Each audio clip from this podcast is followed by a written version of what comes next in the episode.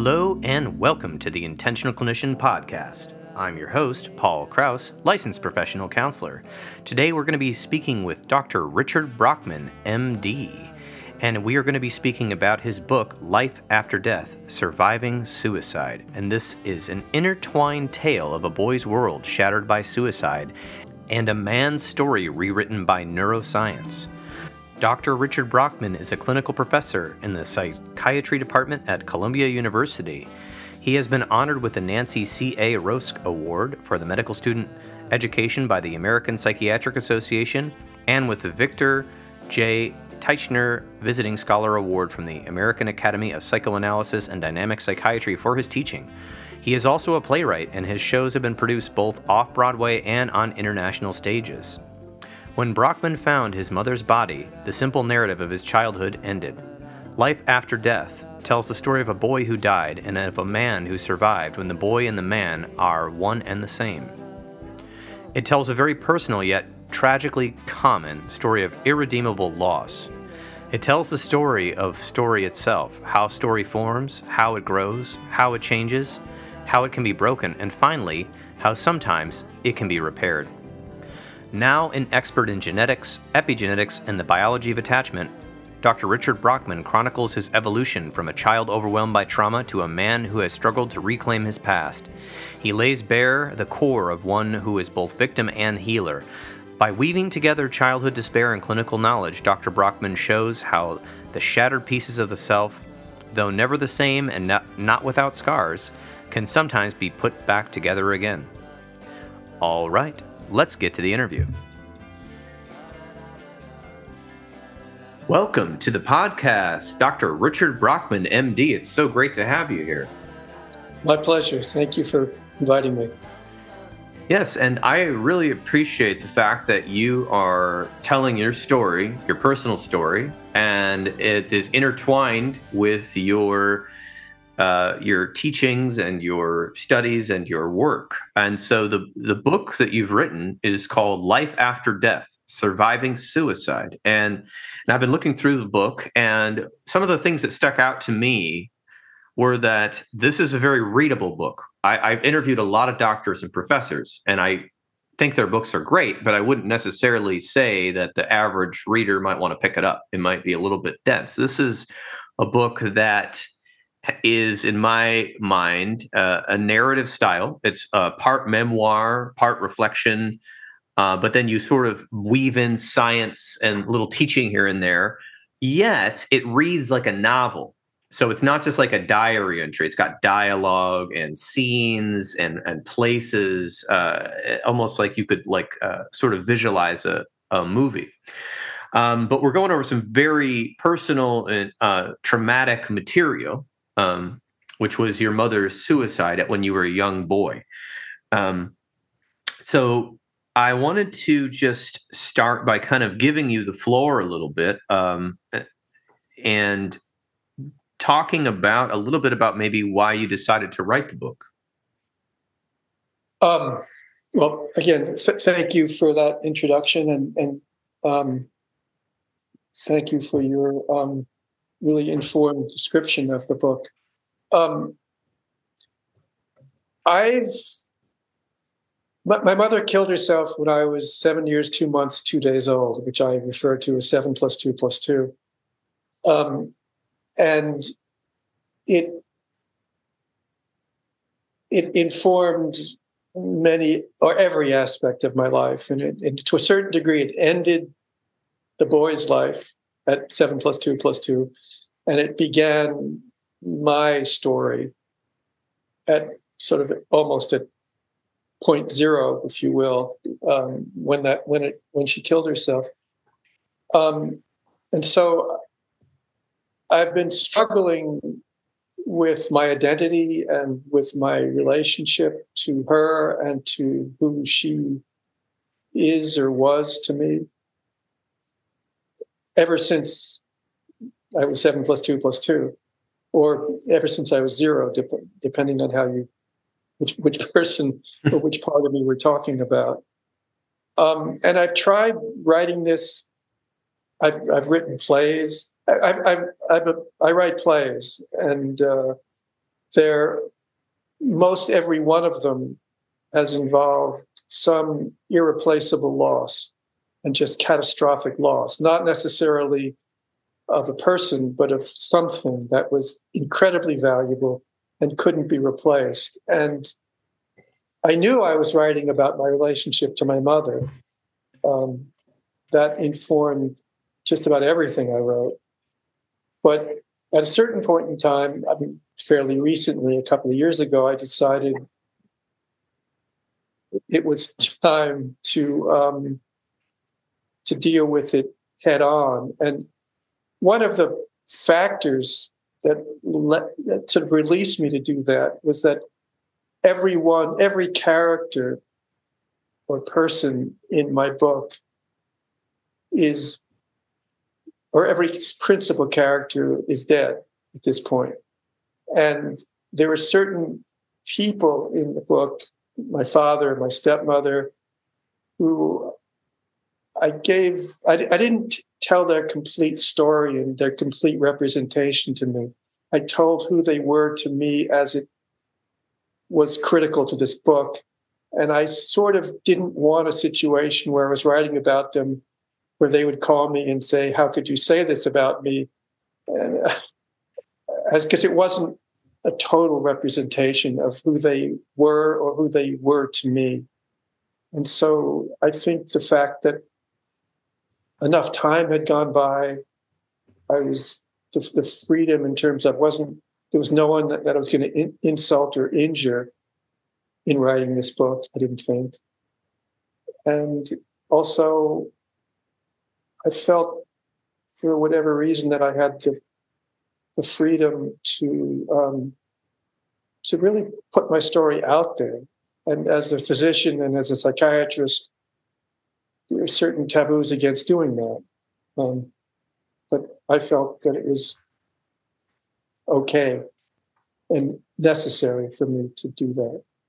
So that's kind of the the why now of writing this book. Yes, thank you for sharing that, and I'm glad you're breaking taboos because I actually think that uh, the more doctors that are open about their own experience, not only can that be good for the medical community to understand that they don't have to hide behind the white coat, they are people too. Um, I think it can inspire other, both people to, and medical doctors to be open about their stories in a way that could be healing for greater parts of the population. So I think that's great. I mean, it's a somewhat different topic, but there's no question that a physician or any doctors or any person in a healing capacity, they have to be they have to be, I think, open to their emotions. And, and I think they also, by and large, this is not a blanket statement, but by and large, need to share up to a point their emotional reactions and their emotional experience. Um, it, it's a huge piece of the doctor patient relationship. And it forms a huge part of how either well or not well a patient does. I mean, the the, doc, the, the bedside manner is not just sort of Marcus Welby on TV, or sort of ages me a bit, but it, it's not just for the TV sitcom. Um, it's a critical part of the healing experience, and and also whether patients are in, in, in inclined to trust their doctor and trust whether they should follow instructions and trust whether they should um, expect to get better. And hope is a huge component of the doctor patient relationship. And so the, the openness of a doctor to his or her emotion and to share that up to a point with his patient or her patient, I think is a critical aspect of of that. So that's a long answer to I felt okay in exposing this about myself and knowing that patients would read it, um, and they have. yes, that uh, that is a wonderful way to put it, and we see that in the literature, especially in the therapy profession, that the rapport between the therapist and the patient somewhat that uh, according to certain studies uh, makes up uh, somewhere between 80 to 90% of the treatment effect. And then the techniques are are the last 10% obviously in medicine there there's different statistics on that but we definitely could see compliance with recommendations go up. Um, people uh, wanting to follow up on their preventative healthcare type concerns making sure they're actually going to their screenings if they have a good relationship with their doctor so i appreciate that comment as well so getting into your story kind of a segue i think would be the quote you actually had at the beginning of the book um, Margaret Atwood. Once we had a language that included a past and a present and the future, once we could think about what happened and transfer information to people about what might therefore happen, we were going to be telling stories. Could you reflect on that a little bit? Um, I have this, I, am not alone. I, I have the strong belief that we Homo sapiens tell stories. I'm somewhat alone in that I believe that animals, that all mammals tell stories, but let's not go there. That's going to get us off topic. but that Homo sapiens organize, we organize memory, we organize our thinking, we organize our paths, and we organize our sense of the future in a narrative, in a narrative construction, in a story. And that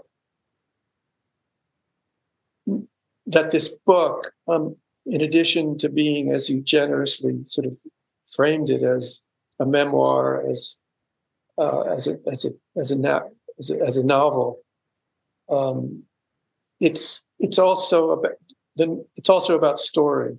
It's also about the science, the the, the, the narrative of story and the and the neuroscience of story. So I very much needed to, in, to inc- include the neuroscience of story. So, in my sense, the book is not that much, well, not primarily about suicide.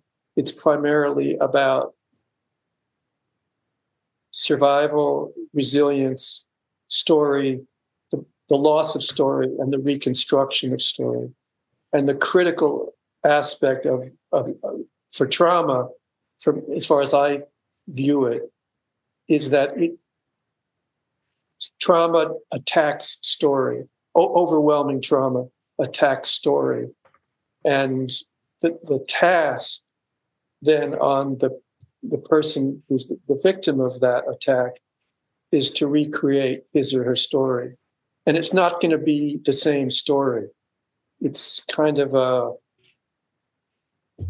it's, it's, it's it's it's going to be novel to a certain point. It's going to be a, a recreation of something different because overwhelming trauma tends to obliterate the story so that there aren't there's some pieces that are there that form the new story but by and large it's about the recreation of a new narrative and that was a critical aspect of my tale um, and I think it was something that Margaret Atwood was directly addressing in that quote.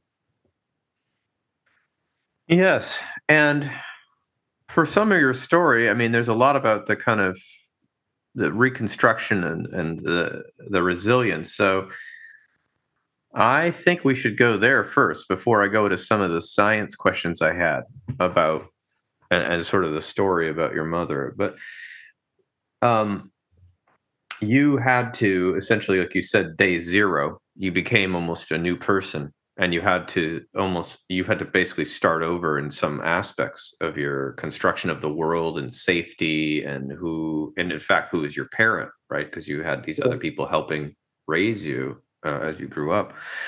Um, can you tell us just a little bit about i mean that's a huge thing to unpack. That's why you have a book. So for the podcast uh, what are some of the things that maybe helped you with surviving this and, uh, well, and becoming resilient?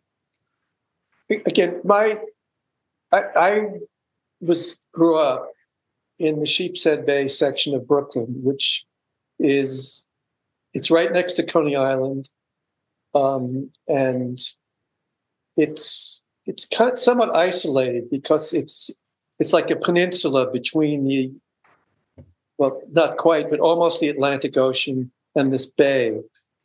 and for a boy, for me, once I got a bicycle and could ride it at about age six or whatever, it was like I was the master of the universe. I just felt like, and, and the whole world was that peninsula. And I, I was given the freedom. It was, you know, there, there weren't many cars, or at least they were going pretty slowly. There was no, there was no where to.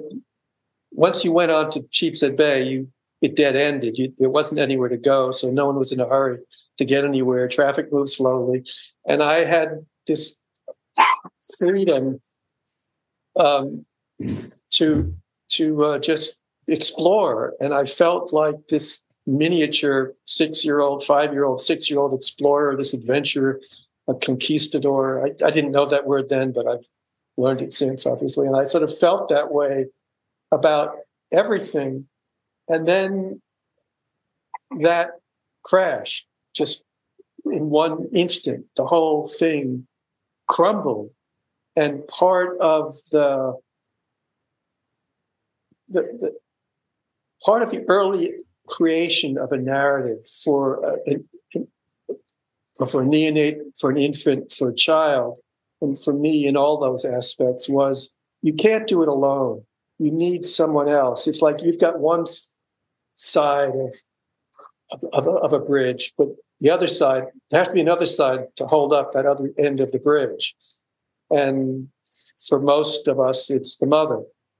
So when she killed herself, that the bridge just fell into the, just collapsed into the gorge. Um, and so it was at that point that that was her suicide in terms of what happened to my st- story, what happened to me. And then the res- resilience was partly, I mean, the biology of resilience, but part of it also was luck. I, there were some very strong women in my life, even as a six and seven year old. They were just part of the community, part of my world. And so when my mother disappeared and killed herself, there were three or four other women who were in in the community, in the neighborhood, in my life, to to really help me as best as they could. And that that was a critical aspect of my recovery, my resilience was the community itself. Um, and particularly the community of these of these women. Um. So those women, sort of, in a way, the community of these women, that, in a way, helped you build back a sense of self, a new sense of self. Is that what you were kind of getting? I think they allowed a, a new sense, a story to to begin. Right. Um, and a new sense of self that I, I wasn't alone. I mean, even though I had lost the most important person in my life, I, I wasn't. And her her loss was up to a point replaced by my sisters, by an aunt, and by a neighbor. And the neighbor was right across the street, and was kind of. I mean, again, they were all physically present as well as um, emotionally present for me. So, I mean, there's a there's a you know they, the, the, the, the expression "it takes a village." I sort of had a village.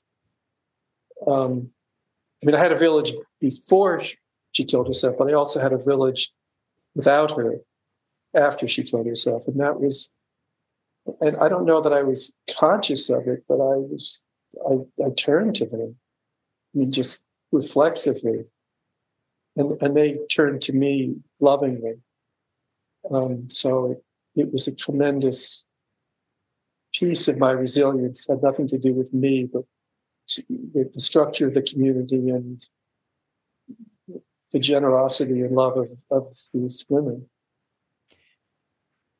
That is really a, a touching piece of this story, and I actually I'm going to just for a second use that to make a greater point, which is oftentimes in psychology, uh, folks want to isolate the child from the family in terms of having a problem or having a trauma or having a depression or something or behavioral issues at school. And um, essentially, what you're saying is like you turn to this community reflexively and they you know just out of reflex and they help nurture you and comfort you in the time of the worst possible thing one of the worst things that could ever happen to somebody right? And i think that's a point i want to make for people out there in psychology world who listen as well as just your average listener that whenever something happens to a child we have to look at their environment and their community and their family and set them up for success with those things. And then therapy medications are a tool to also help them. But therapy medications cannot be in lieu of an overall structure of family, environment, school, safety, belonging, connection. Connection and safety and belonging must be paramount in somebody's healing.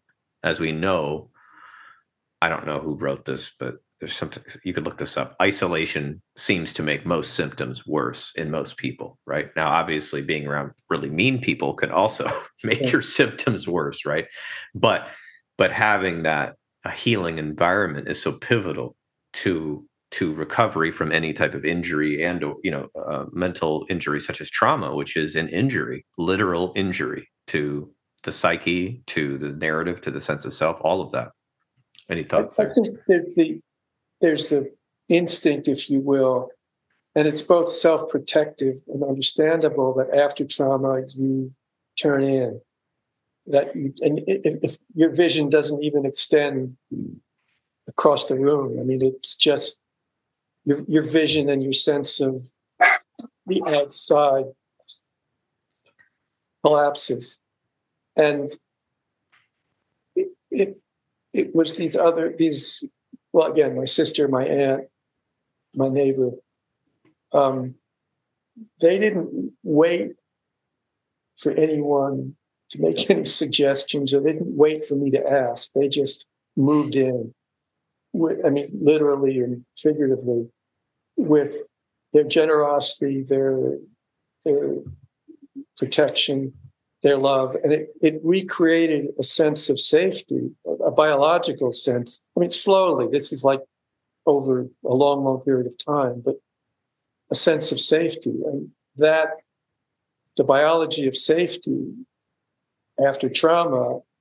I, again, I was very lucky that I had this these these pillars were there for me. I mean, you can say there were four pillars supporting my life, and my mother was the most significant one. But there were three other women who I'd known all, I'd been there all along. I mean, ever since my birth, um, and were there when my mother was no longer there. So they provided a, bi- a biology of safety. Yes, and that's that's very important um, to your story and to others who are suffering from trauma um, and po- possibly even post traumatic stress from something such as this occurrence. Um, you talk about the story of your mother. It's very, you know, like a narrative story, but um, there was something you revealed here. Um, you revealed postpartum depression, uh, also believed to she might have had bipolar disorder it seems and and, and a, a number of treatments um, that people were attempting to to help her could you talk a little bit about some of that how you were discussing in the book and the importance of that again this is um, we're talking about the late 50s and early 60s when biological psychiatry didn't have a whole lot to say for itself. Um, and psychopharmacology had a lot less to say.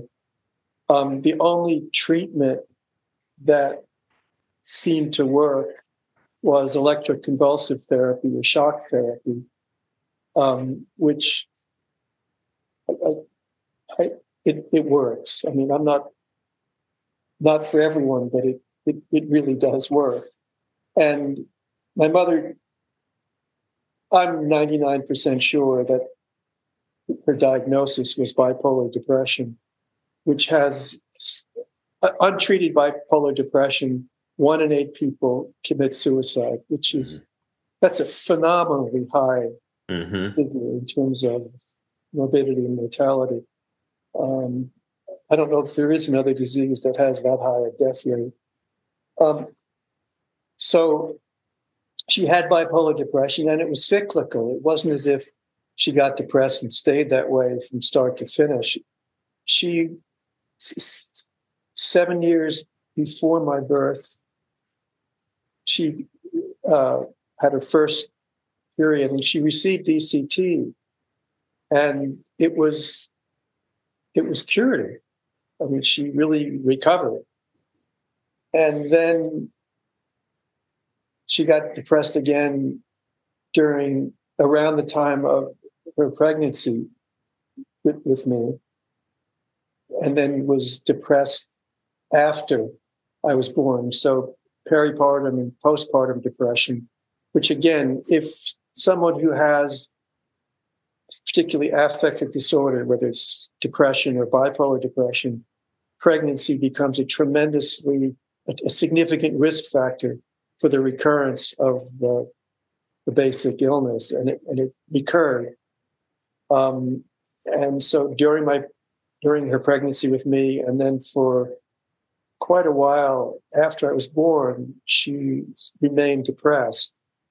Uh, I'm not exactly sure at what point she recovered, but somewhere in the first year of my life, she responded just, you know, without anything. I mean, just she just got better. Um, and then in the last, then so for about six years of my life, right, the first six years of my life, she was healthy. Hmm. And then she got depressed again. And that was the depression that she'd never recovered from. And it led to her suicide. But at that point, it was the early 60s, and psychoanalysis had taken over psychiatry, especially in America, but to a certain degree in Europe as well, but really in America. And so the treatment for almost anything, almost anything psychiatric was psychoanalysis.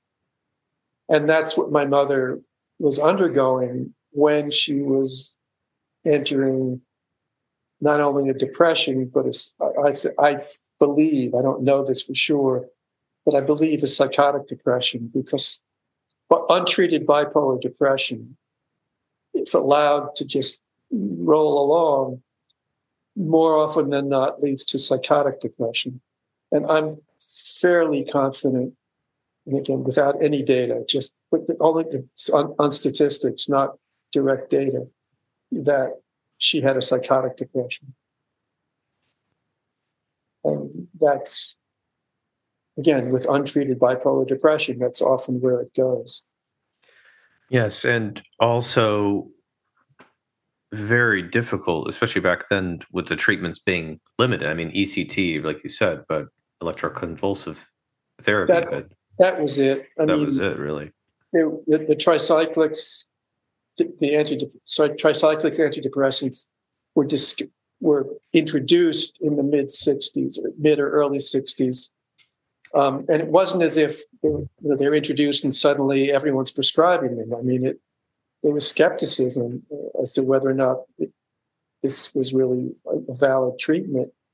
So and, and lithium was also around but again it was not it was known, but it wasn't universally used. Um, and heart, I mean, it was, wasn't used that much at all. So mm-hmm. there really, the choice was really ECT or shock therapy or psychoanalysis or or nothing. Um, and I think psychoanalysis was the worst of those three choices, at, at least for what she suffered from. Um, and it was just not the right thing. Yes, and there is a little bit more detail that you shared about one of the psychiatrists she did see. And right. could you elaborate because that that sounded like an issue with countertransference or or not really, or, you know, quote unquote bedside manner um, issues. Could well, you kind of explain some of that? I mean, I was I was would have been six years old, and mm-hmm. the circumstances were that I had that day every kid in the school received a polio vaccine because this was when every kid had to. It was, it was, it was polio vaccine was now being introduced universally, and my mother, I guess, wasn't aware that I was coming home early because we got a, we all got our shots, and a lot of us cried, and we were sent home. And so I was six years old. I sort of walk in the door, and she's heading out, and she's going to see this man that I named Dr. Stein. I'm not 100% sure. I don't know what his name actually was. Mm-hmm. I just had, I was, it was someone whom I really didn't like. his name was Dr. Stein, so I named him Dr. Stein. Um, and I was taken to, to the session. So I sat in the waiting room while she went in behind these two, these doors and saw this doctor. And I had, the only doctor I knew of in that pretty much was in that building was my dentist, who I was terrified of. Mm-hmm. Um, and so I, I sat by the door and, you know, kind of tried to figure out what was going on. And part of that, what I describe in the book, it's a little bit of what I know was sort of happening.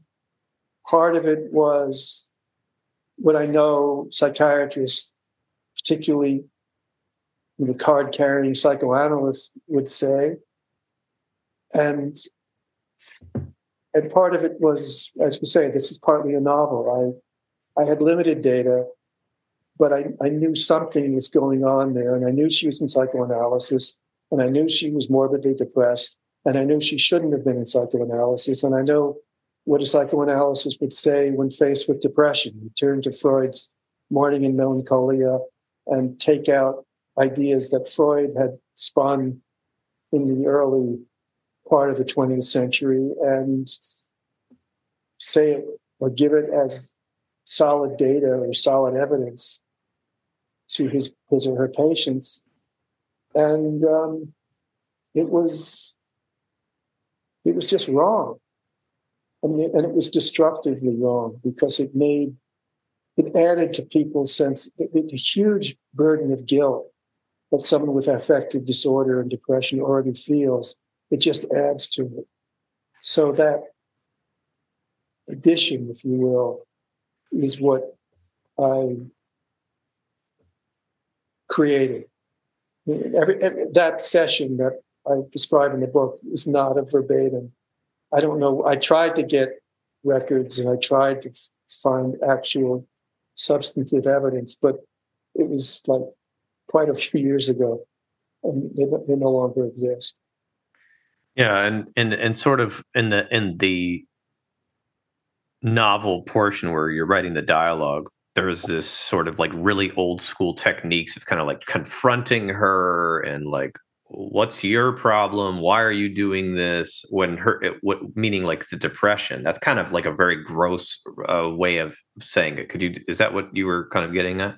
I was definitely getting at that and i was also using i had again part of my war with psychoanalysis was that i had been put I, I, I was sent for psychoanalysis and and the person that i had was a classically trained analyst, and I just thought he was just nuts.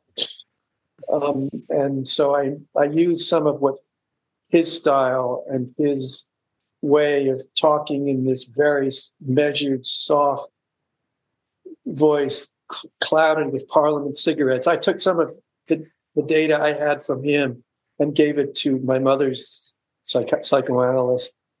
Um, and his reliance on Freud and his Freudian interpretations and it was like, please. And, and I walked out of my treatment, and I only wish my mother had been able to walk out of hers rather than to take a different form of exit. Um, so I, I, I had a lot to to fuel my. I had a lot to take out on psychoanalysis, both mine, but also the fact that I. I mean, psychoanalysis didn't kill her. Bipolar disease killed her, but I kind of blamed, not not with justification, um, with emotional justification, but without scientific justification. I, I blamed Dr. Stein, whoever he was.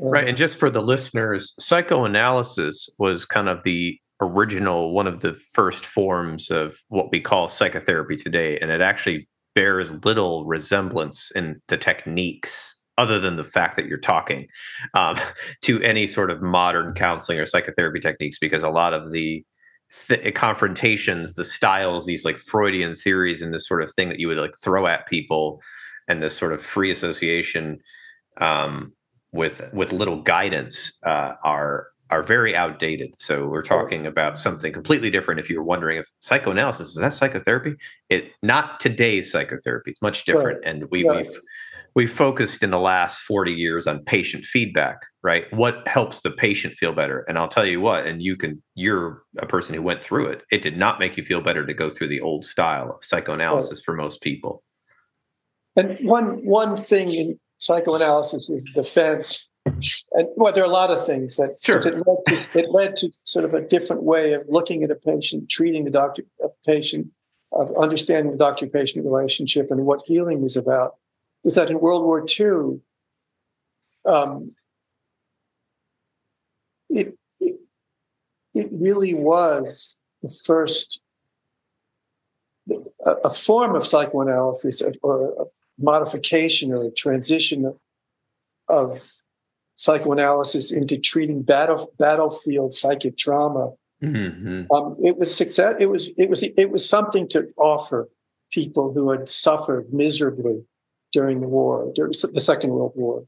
And so it really did have a foundation of success, but it was a, it was a very different form of treatment than what was the traditional psychoanalysis. It was a modification of it for the battlefield, for the, principally soldiers who had suffered during the war, uh, in terms of what do we do to help these people. And it it it was up to a point, it was it was quite effective and, and therapeutic. It's just that once the war was over and we were into the 1950s, then it reverted back to the traditional values and, and, and uh, principles of psychoanalysis with the whole psychosexual theory and Freud's original inter- ideas, um, which but just that, they were ideas. They weren't ever proven, but they were interesting ideas without any basis, as far as I'm concerned, in, in fact or in science. But they were great ideas. Oh yeah, I mean, it was exploratory, and it. I mean, in I guess a positive thing. Unfortunately, there's a lot of people in the wake that maybe didn't receive as positive. But the positive thing is that it led to modern day psychotherapy because people said, wait a minute, I don't agree with that. And they started looking at different theories and testing out different methods. But yeah, the original, uh, the history is uh, quite sordid, you know, especially going even back further to uh, who right. Freud was learning from. It was quite a, quite a mess. And, uh, but, it, but again, that's in our modern lens. We've, there's been a lot of exploration and, and testing um, to try to help people and, and to find techniques that that work eh, based on data, not in not in theory. Um, right. uh, so, um, so yeah, I'm glad that you you know we talked about that. Uh, the book, you know, from what I've been reading, is is, is quite intriguing. Again, because it reads like a novel. Um, there, uh, before we kind of get back to you, because I'm going to try to loop back to you and your personal experience. I, I wanted to just just talk for a moment about this sort of cultural there's multiple cultural issues you brought up um, in the book um, one was this like you said you know talk about your father uh, the psychobiology of pride, uh, the psychology of will, and and uh, should those fail, there'd be a psychobiology of denial. All of those were entwined in my father's ascent to the pinnacle of the American dream, kind of like really working on that American dream, you know, coming from uh, where he was before. Can you elaborate a little bit about that? Yeah, I, and that, again, I said earlier, I, I really did not. This is I in the book. I characterized my father in a certain certain. It wasn't fair. It was unidimensional. There were other aspects of my father that were incredibly generous and loving, and you know, I I loved him. Um, but what I say in the book is from a different perspective, and that was he came to America in like 1920, sometime in the 20s, and he was the eldest son from a Polish shtetl. They spoke mainly Hebrew and a little bit of Polish. So they got to America, they got to Ellis Island. None of them spoke English. None of them were particularly welcomed to. I mean, um, there was a lot of anti-Semitism and a lot of Jews, you know, facing pogroms. Obviously, wasn't they weren't facing Nazism just yet, but they were facing a lot of anti-Semitism in Eastern Europe, especially. So they came here in the twenties, and he, at, at the age of twelve, kind of became the head of the family, and that I know there are any number of scenarios like that where it's not the father who's the paternal leader of the family. It's often the eldest son. The father, and this is true of my grandfather, was stuck in the old world, old world traditions, old world religion, old world just devotion to religious ideas and just couldn't quite grasp that he was he wasn't on a shtetl anymore. He was in New mm. York and, and he was at Ellis Island and then he was in Brooklyn and he had to make a living. And it was my father who kind of became the head of the paternal head of the family at age 12, 13, 14, 15. He was the first to learn English, the first to get, he was just the leader. And um, he became very successful. And it was all his theory was bootstraps. You pick yourself up by your bootstraps, and that's that's the way you deal with things. That's the way you deal with life. You don't ask for help. You just have the fortitude to get better. Um, and his attitude towards his wife, towards my mother, was just, come on, get what is get out of bed, stop weeping, stop this self criticism. It's, it's just stop it. And he wasn't he wasn't cruel or he wasn't uh, angry, but he was just impatient and couldn't accept that with her effort and with his help, she would get better. Mm. That was his belief. And when she didn't, it hurt him deeply. And then when she killed herself, I think it crushed him because I think he adored my mother, his wife. I'm, I'm convinced of that. And her, her, her death by suicide was such a slap, not by her, but just by his weak, as he saw it, his failure. Mm-hmm. He, mm-hmm. failed, and he had never failed before. And this was a catastrophic failure for him. It's a catastrophic loss for me, but it wasn't I didn't feel as if I'd failed. I think it was a loss and a failure for him. And so he couldn't talk about it. And indeed, he didn't talk about it. And he never talked about it. I mean, he never talked to me of, of, of my mother ever again. It was as if she didn't hadn't existed. And that was his way of dealing with it, that with total denial and the fact that I might have needed him to sort of comfort me or at least acknowledge what I was going through and what he was going through and to share his loss with my loss. I mean, we had something in common to share that was very, very powerful and incredibly important to both of us. And I couldn't go to him. And I was, it became, I don't exactly know how I knew, but I knew I couldn't go to him, and maybe because he never approached me ever. Um, and that continued, and it, it was whoever didn't know that she had committed suicide, he would never tell. It was like absolutely not told. And even if he knew that someone knew, like my neighbor, uh, he, he wouldn't. It, it, the word was not used. It just was not part of our vocabulary. Um, so that is not particularly unusual. Um, oh yes, especially for that cultural time and viewpoint. I would say that's actually quite the norm from what um, I had a multiple personal experiences um, and also just reading books about the culture at the time. It was um, quite common. In fact, my grandfather, who was came over on Ellis Island around the same time as your father, his wife died tragically um, through a medical problem when my dad was young. And about a year, maybe six months after she died, and it wasn't suicide, but it was a medical anomaly or whatever. They, it, it was as if she had not existed. Yeah. Like the, the, the, the trauma and the, the guilt and, and what do we deal with this? Like it was, it was just kind of put away and left to the children to kind of sort amongst themselves. Right. And right. that mentality of, of, you know, and I think about it from a trauma perspective, you know, your father could control really well his businesses and his his you know things with those rules that maybe he was in but when you come to a personal relationship you can't control the other person right and and and, then let alone something like that happen. And then how do i share the grief and and comfort my children?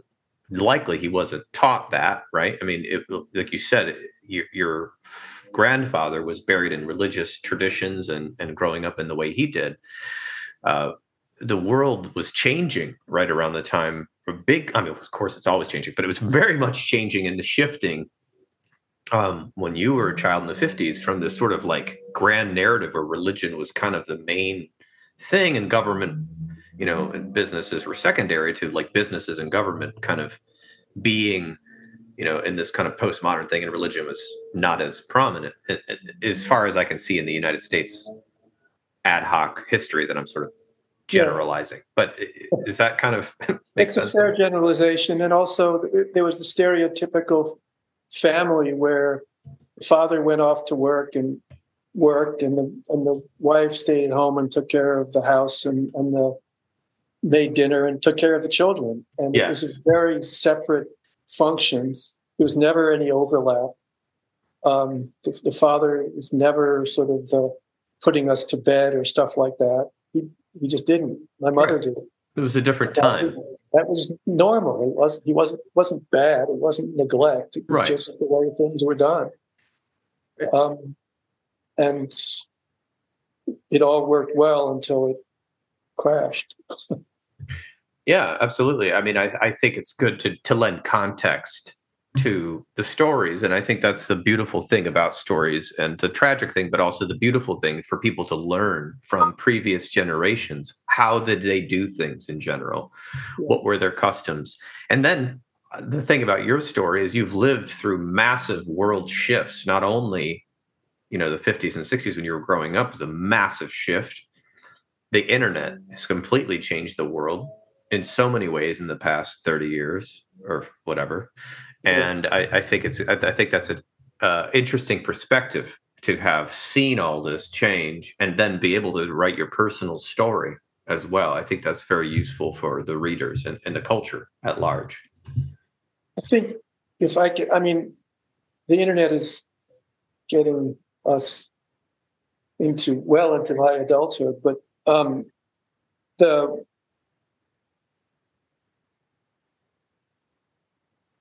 the internet is not particularly comforting. no. Um, and if, I mean, it, well, at least it hasn't, it's been a great source of data and information, but I wouldn't say it's ever been a particular source of comfort. And in a tragedy or in a crisis, you, you need comfort is kind of critical. You, I mean, interpersonal comfort. Whether I mean, well, just other another sentient living being. Yes. Um, and it's it's a lot more than data because data is it gets to a certain part of your brain, but when you're when you've been significantly injured, you need you need comfort. Hundred percent. I mean, just in a ad hoc comparison, um, data is hard to feel. Information is hard to feel. Emotions and stories and sharing and belonging can you can feel. I mean, that's why um, I'm a huge proponent of um, trauma specific modalities that have emerged that are combining talk therapy along with these sort of feeling mind body techniques like EMDR therapy and somatic yeah. experiencing. So you have the talking relationship, but you're having the client really focus on the way they feel when accessing traumatic material. And it's phenomenal the changes you see in clients versus even when I started my career, I was using primarily talk therapy. And I did, I was like, what do I say? Because I worked with kids who had lost their parents, you know, and and been uh, or, uh, orphans, you know, in the system, they call it the system, you know. Um, and I, how can I comfort this kid? I can't, right? I'm a guy who sees him an hour a week, uh, and not that EMDR is the answer to that either. Obviously, community and connection was was paramount, but um, with the adult patients, it really has helped to get into that feeling. But again, if they just go back to a place in their life where they're isolated and not having those personal connections, they don't do as well. Um, even just go to the the basics of uh, that, like the support groups and AA groups. I mean, people it saves people's lives to have that connection if they especially if they don't have the connection at home or in their community to go to these to these groups yeah. so I, I agree with you and the internet can only help us kind of get there sometimes. Well, it, it, it gets, I mean, AA is a, a terrific example of a community where stories are told and people listen to each other's stories. And it gets back to what Margaret Atwood's quote. And my belief that if you want to change someone's mind about something, tell them a story. Don't give them not an argument, but a story. And that's the way I think people's minds change. And I think that, again, I was lucky, very lucky in my late teens to. Uh, I mean, part of my story is that I was just acting out like mad during my late adolescence and at college. It was sort of a, I was sort of headed for another crisis. But I was directed towards this woman who she is an analyst. So I'm, I'm I mean, she's a, a, a changed analyst from the, the, kind of psychoanalytic treatment that my mother received. but it was at Austen Riggs, which is a fairly famous psychiatric hospital in uh, Stockbridge, Massachusetts, which was near the college I went. And I was sort of told if I didn't go there as an outpatient that I was going to be flunked out. So I went, and it was this a woman named Margaret Brenman, who's mm. she was the first tenured professor, female tenured professor of psychiatry at Harvard. Wow, um, she was sort of a big deal in the history of psychiatry, and um, and I was fortunate enough to have been sent to her. And again, she allowed my stories. She allowed me to talk to, to talk in stories, and she allowed herself to talk to me in a structure of story. So it wasn't this isolated interpretation. And she was an analyst. She was a psychoanalyst, but she was she was trained by Erik Erikson and was a colleague of Erik Erikson. So it's a very different world than someone who was a colleague of Freud's and was trained or believed in Freud. I mean, it was a huge modification that psychoanalysis went through into becoming uh, a treatment of interpersonal growth, where it, it, where there's two people in the treatment, not one. Um, and, and she very much was in that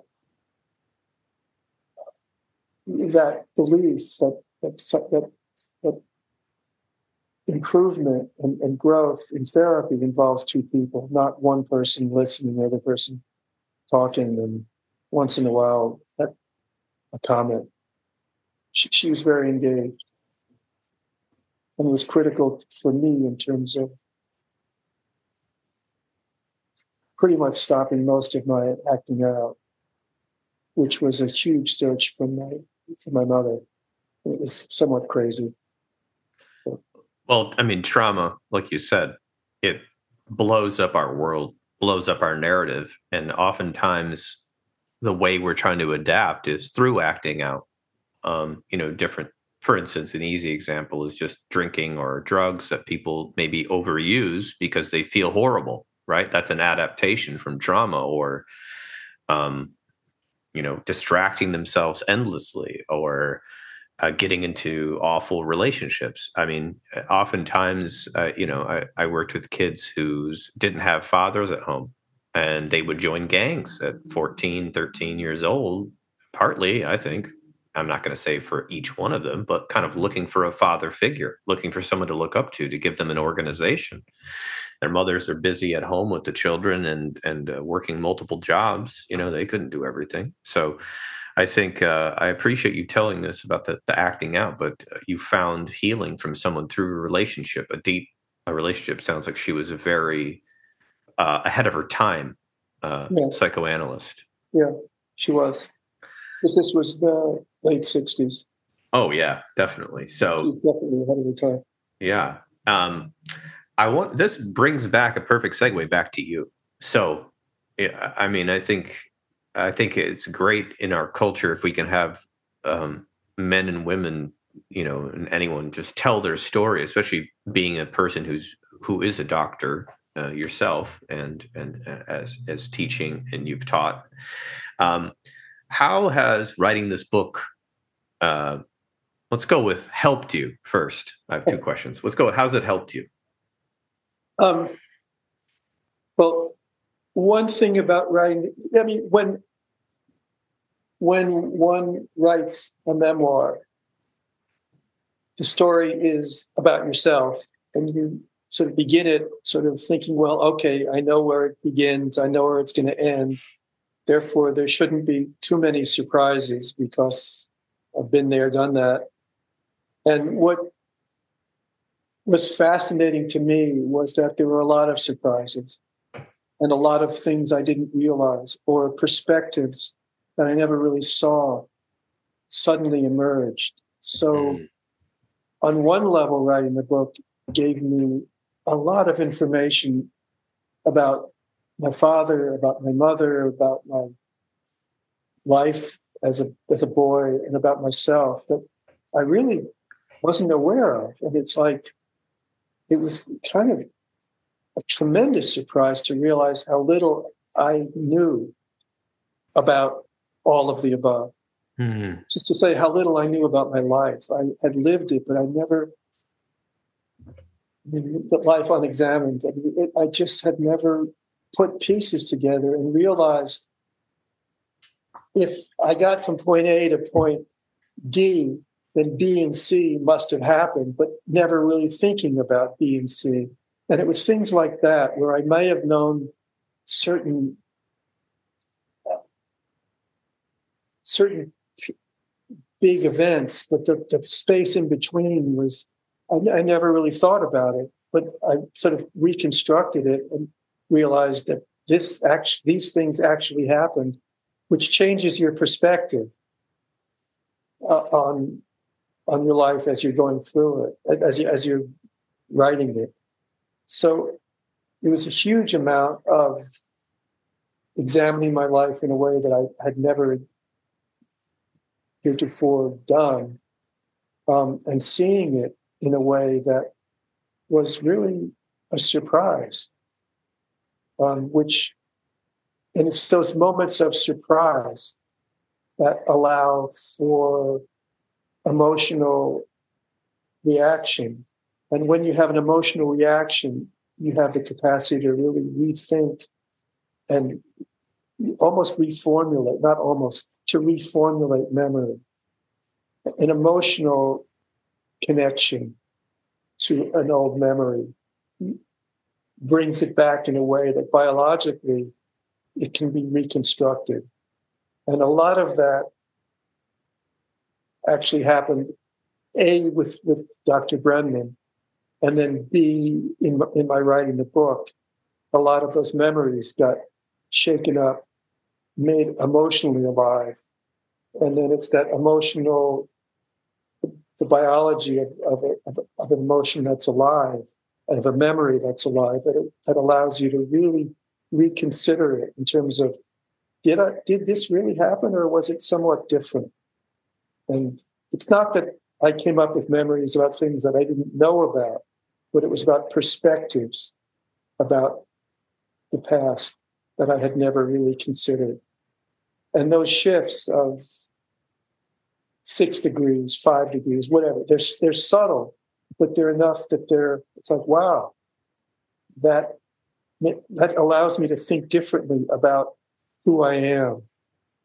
And i mean i go into it in the book but i do believe that the past can change. Um, and it can change. The past is nothing but memory. That's what the past is.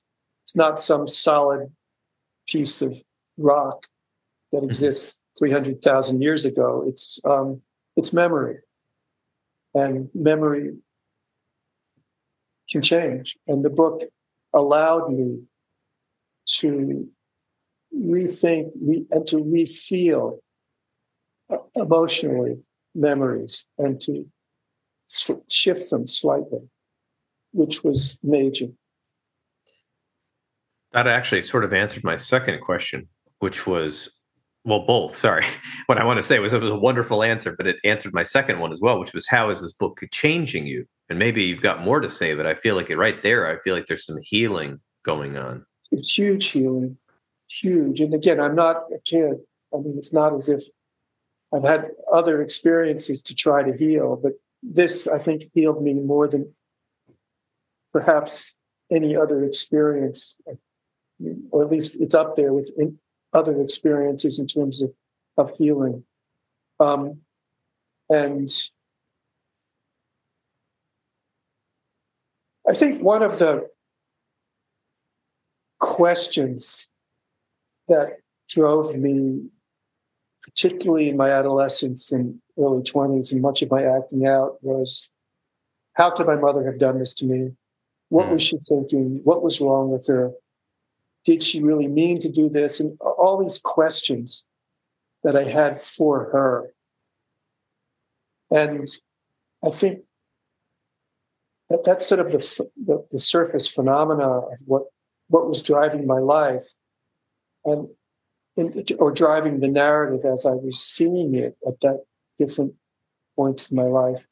And I came to real, and this sort of seems like, you know, like a, of course, kind of observation, but that my mother was really dead. Mm, Her yeah. soul, as far as I was concerned, was not up there waiting for me or or waiting for my questions so that she could answer them. And my searching for her was, I mean, it was like Don Quixote and, and you know, Jake, you know, going after windmills. I, I, I had a, this fantasy of her and of her continuing existence that she i was going to find a way to force her years after she was dead to explain herself to me. And it was the acceptance that I mean, again this seems like this isn't huge revelation but that she's dead. Her soul doesn't i mean I, that if it exists, I'm, I was keeping a, a, a prisoner, and I was I released her soul to go wherever it needed to go. I was never going to be able to call on it again because she was dead, and therefore her soul was wherever it was was not hanging around me anymore. And there was a tremendous freedom from the, that event and it one can say that seemed sort of like an obvious thing to to to take away from this book, but it wasn't. It, it was allowing her to die, allowing my seven year old self to die, and, and allowing myself to just let go of all that. And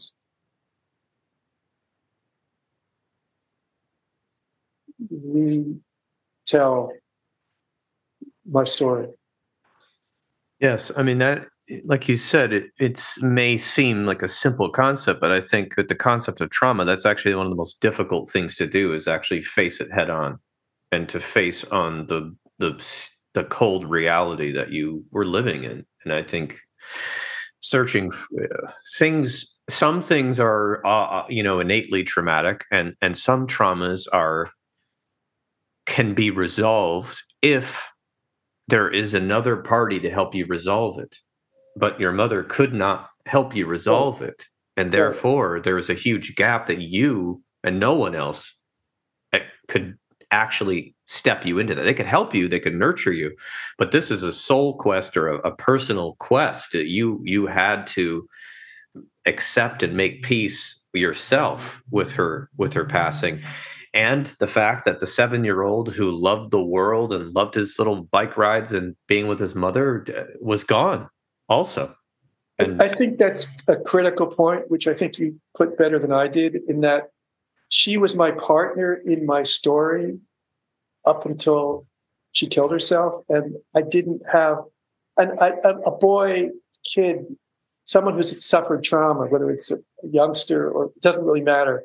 But if you've suffered significant trauma, you need someone else to help you deal with what's ever happened.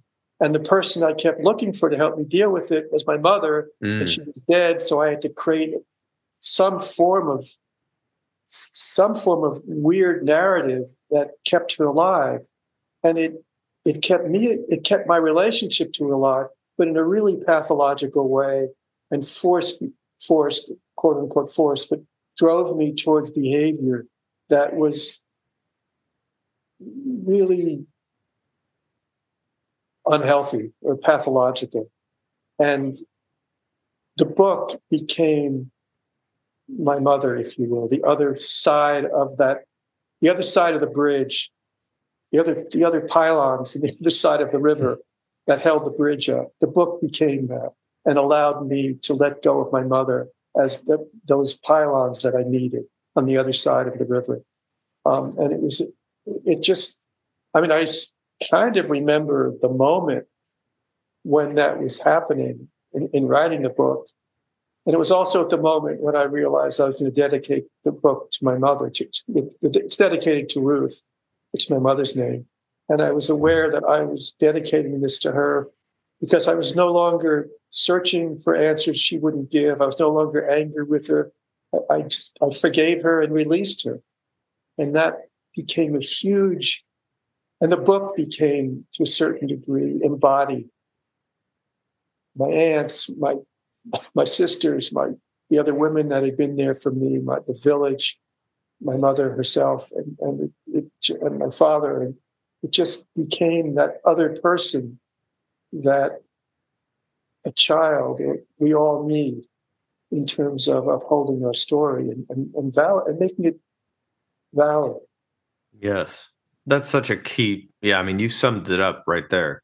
Just our story needs validation, especially when you've gone through a trauma, but just as human in general. And I, I am, I love how you put that, and and all the, like you said, your sisters and the lady across the street and your aunt. You know, you wrote, "I was never alone," and I think yeah. that's an element as you know practitioners and you're a doctor and, and the therapists that listen to this podcast um how do we help people be less alone in their suffering it, it's there is it's a huge question there is not an easy answer no no it really isn't because it's not as if well up to a certain point well it's not as if there's an easy answer and, and, and our role, your role, my role as healers, there's there's a there's a limit to how much we can be that other person.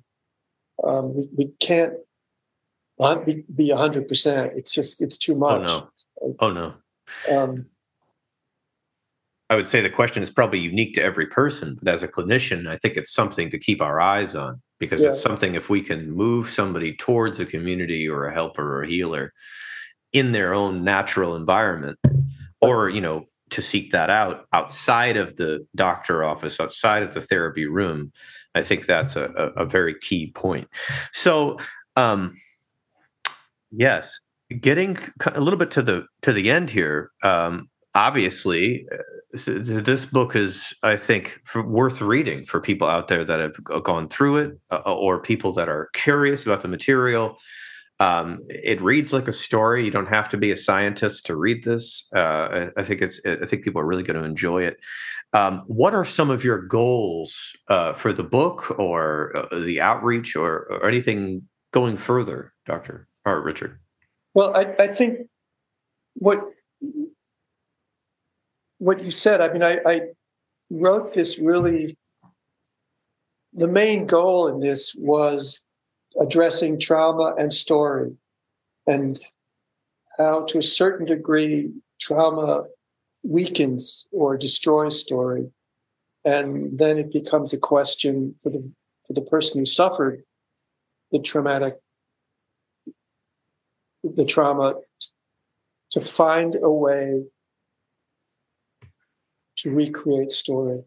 And it's really about story, both the biology of story, the biology of trauma, traumatic story, the biology of recreating the story, as well as the narrative of all of the above. But it's about story. Um, and I needed the neuroscience in the book for my telling because, to a certain degree, I was explaining my own story biologically to myself as I told the story narratively in the book. And that's partly why the book, for me, had to include both the narrative structure as well as the biological structure. And I think the book is for anyone who is curious about narrative and about and about how trauma affects narrative and the reconstruction of narrative, biology, biologically as well as psychologically. Um, and obviously, for anyone who's been through it, that as well. Um, well, I think that I think that's great. I'm I'm looking forward to people. I, this is one of those episodes I think people share with their family and friends and network. So I, I think I think it being so personal um, as a podcast host, it's interesting. Some of the science episodes don't get shared as much as the personal story episodes, and I really think people are going to enjoy this. And I really, uh, I want to thank you for your honest, authentic, deep answers uh, to the questions I asked, and obviously drawing on an entire book of material here. It's it's clear to me. It's interesting. Uh, I wanted to kind of point this out for our listeners you've got all of the you know you're a clinical professor in the department of psychiatry but yet you are using your whole brain here as much as we can. You're you're, you're writing uh, plays books uh, artistic and I, I really want to inspire people out there especially in the field. A lot of people in our field listen to this. Eh, we got to get creative too and i think that can our creativity even if it's not within our field, hopefully within our field, but also outside of our field can change lives. And so I, wanted to thank you for doing that. Um, well, thank you for digging deeply to the questions you asked. Um, they were very, they were helpful. And I, again, I, I, I was struck by uh, some of the questions actually were surprising to me that you asked, which meant that you also uh, look deep into this these issues, um, and that was very helpful, and I'm I'm grateful for that. Um, and and I think you're right. It's I I think there's a creative aspect to the work that we do that needs to be recognized. um, and needs to be part of what we do, you and I, as, as, as clinicians, um, in terms of how we work with people. There's a there's an aspect of of creating something new in the in the in the in the interaction, um, and that's creative. Absolutely. Uh, I, I love that you're you're putting it that way. I feel like that is a perfect note to end our podcast for today. So I am going to make sure that I have all of your information for people listening. You can go on the internet right now and on your on your phone or your computer, and you can look below the podcast, and you will see a link to um, Richard's profile uh, uh, at the university, uh, the book, how to get the book, and other cool tidbits like that. So I appreciate your time. Well, thank you very, very much. I really, really appreciate this opportunity.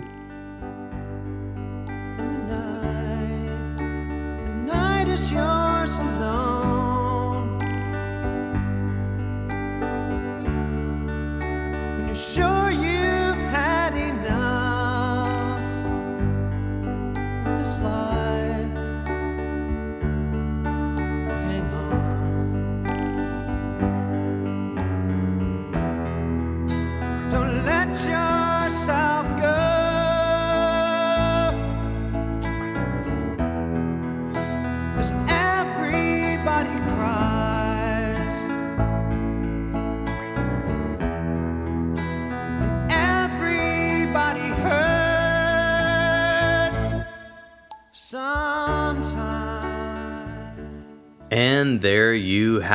This has been another episode of the Intentional Clinician Podcast. If you're enjoying this show, please share it with people you know. I would surely appreciate it.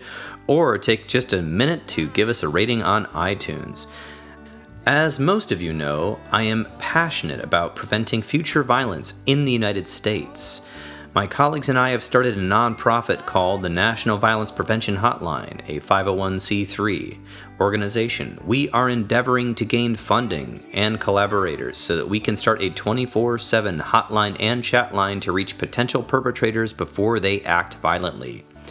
It is a bold effort to save lives and curb violence by working to connect with potential offenders while they are in the planning stages of violence, help to de escalate them, and provide resources so that they can get appropriate professional help.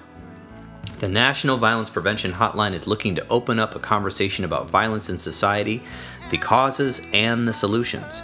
You can learn more by visiting our website, www.violencepreventionhotline.org.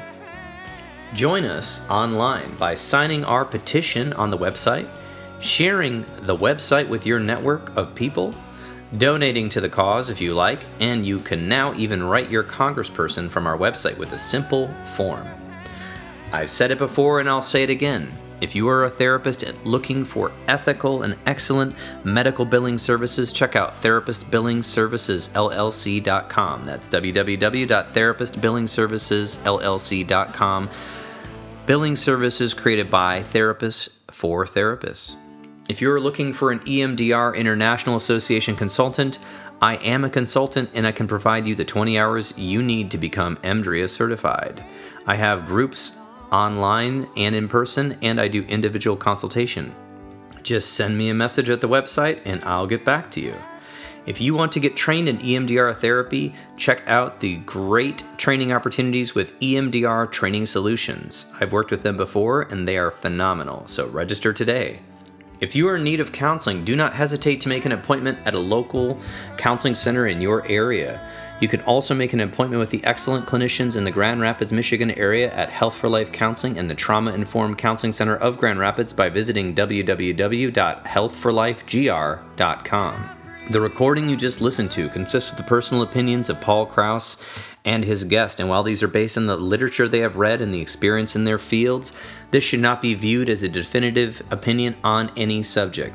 Listening to this podcast is not a substitute for treatment. If you're in a crisis, please dial 911 or the National Suicide Prevention Lifeline at 988. You can also text 741 741 and a live trained crisis counselor will respond. Did you know you could support your local bookstore by shopping at www.bookshop.org? You can order from the comfort of your own home online while supporting local brick and mortar businesses near you. If you are a therapist and you are not a member of your national or local therapy organizations such as the American Counseling Association or the American Mental Health Counselors Association, please get involved, at least pay the dues. It will help the lobbyists in our field keep us from becoming gig workers. And of course, there's the bonus of increasing mental health education around the United States and helping people understand what counseling is and promoting best practices within our profession. Until next time, I wish you all a safe and peaceful week.